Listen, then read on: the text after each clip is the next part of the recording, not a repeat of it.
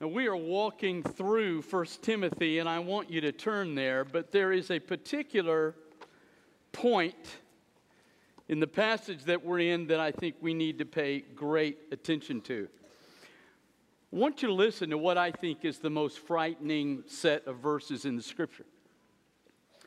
Not everybody who says to me, Lord, Lord, shall enter into the kingdom of heaven, but it's the one who does the will of my Father who is in heaven. There will be many in that day who will say to me, Lord, Lord, did we not prophesy in your name? Did we not cast out demons in your name? Did we not do miracles in your name? And then I shall confess to them, I never knew you. Leave me, those of you who practice continually sin. Now, that is for me the most frightening text in the scripture. But the answer, and I think it's key, is in 1 Timothy, the passage that we come to today. Now, it's sort of embedded in the text, but it's a fundamental issue that I think we really have to address. My fear is that there are a number of churches, even inside this city, that I know of, that are teaching the opposite of what is here. So, this is a telling passage. It is a difficult passage. So, we're going to walk through it. I want to make it as clear as I can today so that we know what it says. Now, remember, 1st, 2nd Timothy, Titus are called pastoral epistles. It's Paul. He's, remember, gone to Macedonia. He's left Timothy in Asia, which is modern day Turkey, and he's pastoring the church at Ephesus. And so this letter is a letter to Tim on how to do what he needs to do. He gives him some general instruction, but then he gives him some specific instruction, which he does in the text in front of us. There are certain men here who are teaching, and they're not necessarily heretics. I think that's pretty clear from the text. They're not like what you find in First John or in Second Corinthians, the idea that Jesus didn't come in the flesh, therefore wasn't able to die for us. These guys are more caught up in goofy. That's why he doesn't really say false doctrine. He talks about them teaching another doctrine, a strange doctrine. What they were doing was a little bit off the chart. Now, look in verse 6 of chapter 1 because here's where he goes. He talks about these guys and he's telling Timothy what to do with them, and he says, Look, these guys have wandered away and, and have wound up in teaching and caught up in foolish teaching. Now, and, and, and look at what he says desiring to be teachers of the law, they don't understand what they talk about, nor do they understand what they so confidently assert. The Jews have a real big thing, Jewish rabbis did, with what's known as gematria. It's a word that refers to using numbers in the Bible, and it's what the book of Jubilees, which is maybe what he's referencing, was doing uh, to the book of Genesis. He says they got into speculations from these guys. So instead of standing on the truth, they're wrapped up in all sorts of speculative stuff. Now, still going on. This is kind of what they were doing. Now, I want you to listen to this. I pulled this off the internet. As a matter of fact, when you go to Israel, one of the things I tell, they, they train all the Israeli guides certain things to do to make your trip uh, really excitable. And so sometimes they fall into this. This is one of those places. Simon Peter climbed aboard, dragged the net ashore, and this is John 21. It was full of large fish, 153, but even with so many, the net was not torn. Now, okay, simple statement. I love this. This is what this guy says. After 28 years of reading and studying the scriptures, I'm convinced every word, phrase, and number in the Bible is divinely positioned. I'm there. Jesus based his belief in immortality on a verb tense in the Old Testament when he said, God said, I am the God of Abraham, I am the God of Isaac, I am the God of Jacob. Not that I used to be, but I still am. So I agree. That I'm in. At times, a prophetic clue, there's your problem, is hidden within the scriptures and must be researched by comparing verse with verse. Such an example is John 21. Nowhere in Scripture do we find that fish were counted except on this occasion. Could a prophetic meaning be hidden within this event? A meaning that could speak to us today? Well, Is that the only time we have number of fish caught? Yeah. Does the Bible make a big thing? Sometimes I've even verb tenses? Yes. But what this guy's done now, so in John 21, sure enough, you have post resurrection. Jesus is standing on the shore. They're in the Sea of Galilee. He says, Hey, put the net on the other side. They pull up 153 fish. John looks at Peter and says, It's the Lord. Peter jumps in, swims to the shore. Jesus, remember, has a dialogue with Peter Do you love me? Do you love me? Do you love me? Then he tells Peter, Your ending is going to be bad. Peter says, What about John? Don't worry about him. Long dialogue. Now, this guy will tell you he won't address any of that. He will talk to you about the fact that at the end of World War II, a guy discovered that there are 153 nations in the world. There's not today, but that doesn't matter. He's figured out a way to deal with that. You got the parables of the net and the tares and all this stuff. So he takes all these verses of scripture and he says what Jesus was telling them is that they're going to win the entire world to Christ. It's not a universal salvation, but they're going to preach the gospel everywhere. All 153 nations are going to hear the gospel. So now all of a sudden I'm caught up in this speculation stuff instead of the simple truth of Scripture that God let Jesus be resurrected, and he was showing himself to his boys, saying, I'm still the same guy I was. I'm out of the grave, and the reason I'm out of the grave is for your sin. So I miss John 21 because I'm caught up in all these goofy speculations. You say, Well, why does the Bible say? They caught 153 fish. I have the answer. I prayed about it all night. I didn't sleep. Here's the answer. You know why it says they caught 153 fish? Because they didn't catch 152 or 154. they caught 153. It doesn't mean anything except that's the number they caught. These guys in Ephesus, before Timothy gets here, are doing the same stuff. They're taking the scripture and going nuts, and they're saying, hey, we're just teaching the law, brother and they're pulling all these goofy little numbers out of the law and making statements that it shouldn't be. Now, now here we go. In all my 30 years of preaching here, this may be the most important part of a message I've ever uttered. What's coming here? He says, they profess to teach law, they don't even know what they're talking about. And then he goes in to describe. Now, listen, verse 8. We know that the law is good. Now, before he gets started, he says, I don't want you to think the law is bad. And why is it good? I'll tell you why it's good because it is something written down on paper that tells us that the creator of us, in whose image we have been created, has a moral code in his soul, in his heart, in his life.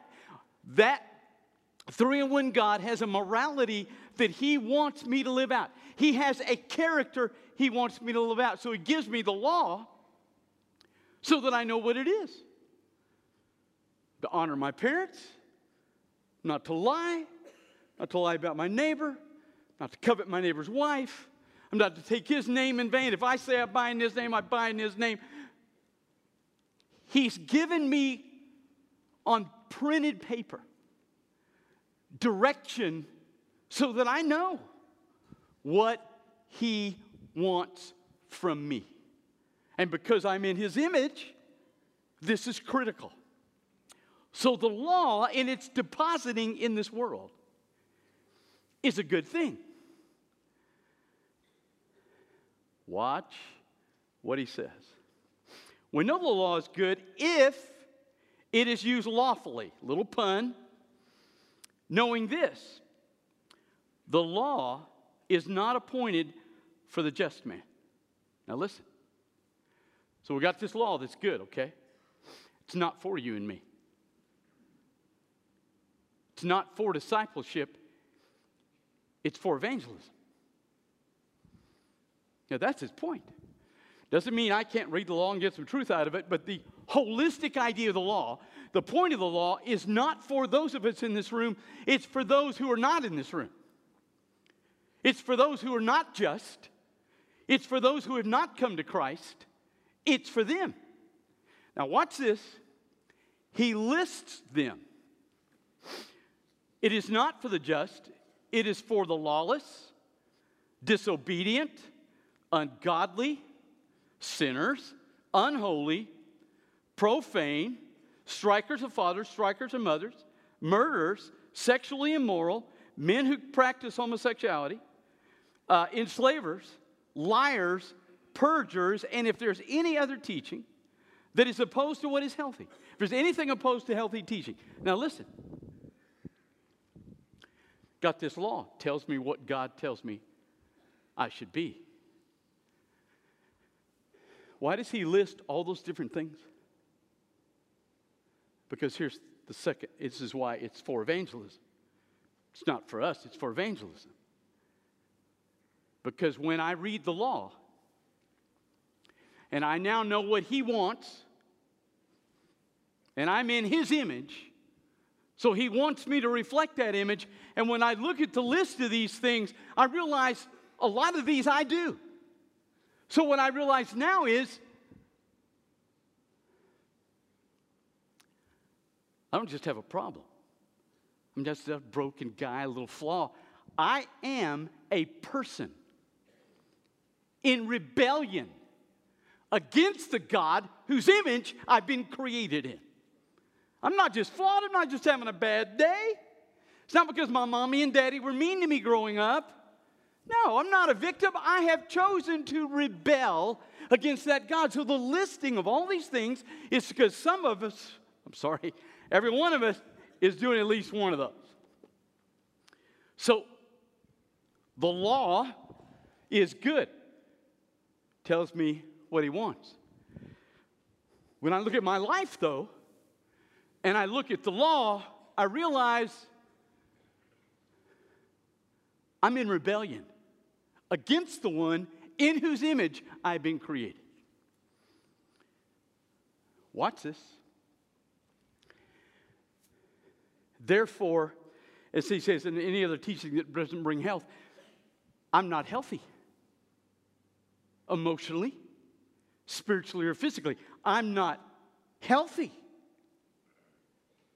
And then he says, according to the gospel of the glory of the blessed God with which I have been entrusted. Now I need the gospel. Now listen. Listen to what he said. Law is good. Tells me what my creator and whose image I've been created wants from me. I look at me, I look at him. We don't match for one reason I'm in rebellion. So I'm not healthy in my life, physically, emotionally, spiritually. I'm hurting every way. Therefore, I need the gospel. What is the gospel? Now, listen to this God demonstrated his own love to us. That while we were yet sinners, Christ died for us.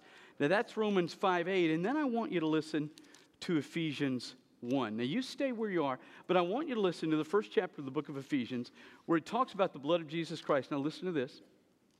In whom, Jesus, we have the redemption. That literally Greek word means to buy back with a ransom. God didn't pay Satan a ransom, He paid Himself a ransom so He could be holy and still declare us sinless because of the blood of Jesus Christ. Now, watch this. In whom we have the redemption through his blood, the forgiveness of trespasses. Now, here's the gospel. Okay? I know his character. I'm in rebellion. My life's messed up. But the gospel says that he demonstrated his love, and that while I was a sinner, law. He died for me, gospel. His blood pays for my sin and offers me, now we go back, forgiveness for these places where I have ignored his character. But you have to be careful that you're clear on what you believe about the blood. The largest church in the state, and there are churches in this city that are not teaching what Paul said here because they don't start with the law. This is what's happening. You got a guy cheated on his wife, lost her, lost the kids. He's not a believer. Somebody told him, man, church in town, they'll love on you. He's dying. Comes in church, he's a little nervous, head down. Somebody comes up to him, talks to him. Said, Man, we're glad you're here. They're excited. They seem to be really glad that he's there. They offer him coffee, a couple donuts, sits down, a couple other people come to him. Everybody seems really friendly, really warm. But he's a little nervous. He's kind of sitting here, and then they start singing, and everybody's got their hands up, and he's thinking, What am I in here for? And they start singing about the cross and the blood. And now he's, what's going on? Preacher gets up and says, want you to know, quotes Romans 5 8. God proved his love when Jesus died on the cross. And because of that, I want you to know today, without any equivocation, you are loved by God. And now you're leaving going, man, I wish that were true. But cheated on my wife, lost my family. So one of the guys makes contact, and you fill out a visitor's card, they make contact, they come take you to lunch, and they say, hey, man, what's going on? Well, man, you guys sure seem loving. Hey, hey, we love you, man. God, He loves you. Well, let me tell you. Cheated on my wife. Lost my kid. Hey, hey, hey, man. Listen. We love you. God loves you. Yeah, but I cheated. It's okay. Romans 5 8. God demonstrated his love to us, and that while we were yet sinners, Christ died for us. When you see that cross anywhere, when you hear about Jesus bleeding out on the cross, understand, man, He loves you. That's what the Bible says. And pretty soon, you think, wow, that's true, it's incredible. Even after all, no matter what you've done, man, you can't do anything to make him love you less. You can't do anything to make him love you more.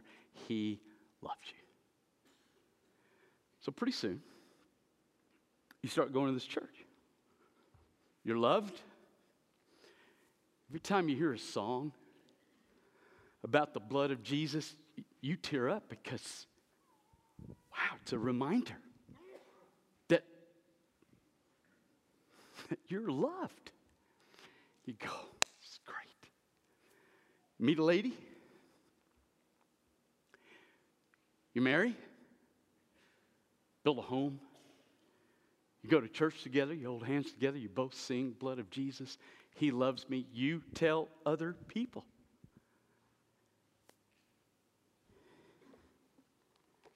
It's great. It's wonderful. And then you come to this day. You come to a day when uh, you face what is known as a judgment seat of Jesus Christ. And he says, I saw the great and the small standing before throne, and I saw one sitting upon the throne from whom his face, earth, heaven, and everything fled away. There's no place for them. I saw the dead, great and small, standing before the throne. Books were opened.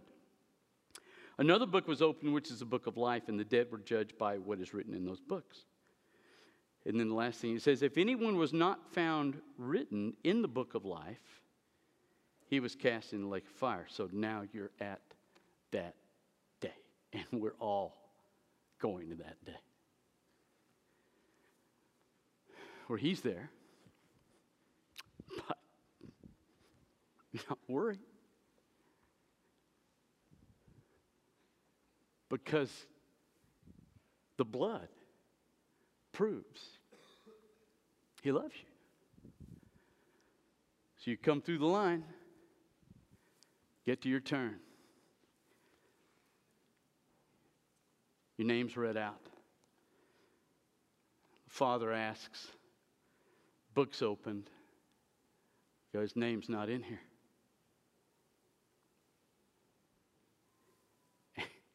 you immediately say, whoa, whoa, whoa, whoa, whoa, whoa, whoa, whoa. I know you love me. I do.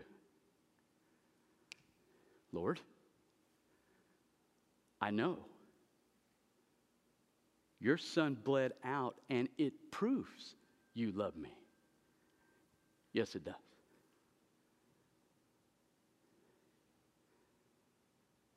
Why is my name not in there? Because my son didn't bleed out just to demonstrate my love for you. He bled out to pay for your sin.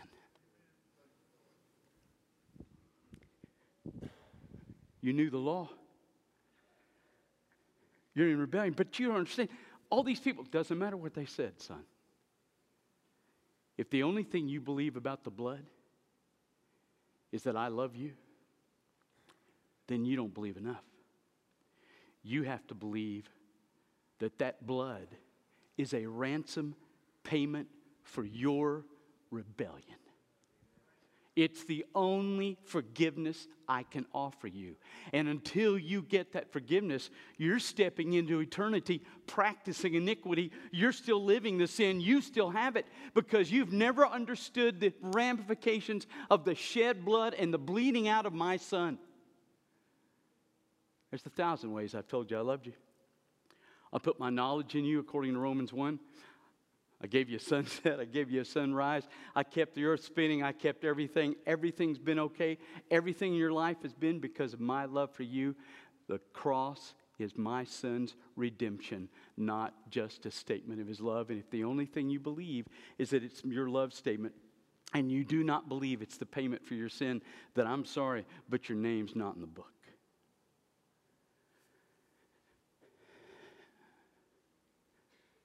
Church in town Kid went to it the other day. He stepped in, he said, What do you guys believe about same sex? And before he could get anything out, he said, Hey, hey, hey, hey. We don't discuss that here. Just want you to know, man, we love you. God loves you. Be clear. Does he love me? I'm the only being in the universe in his image. Does he love me in spite of my rebellion? Yes. How do I know? Because he put his son on the cross. What does that prove? It proves two things. It proves that he loves me because Jesus went there by choice. The Romans didn't kill him, the Jews didn't kill him, my sin killed. Everything I've ever done wrong, God put on his back. And the gospel is that my condemnation from the law is forgiven in the one who kept the law, Jesus Christ.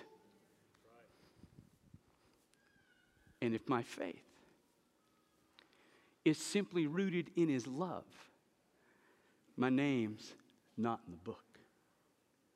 My faith has to be rooted that I'm in rebellion and my only hope is the redemption of the only one that ever lived on this planet that was never in rebellion. Even when he desired to.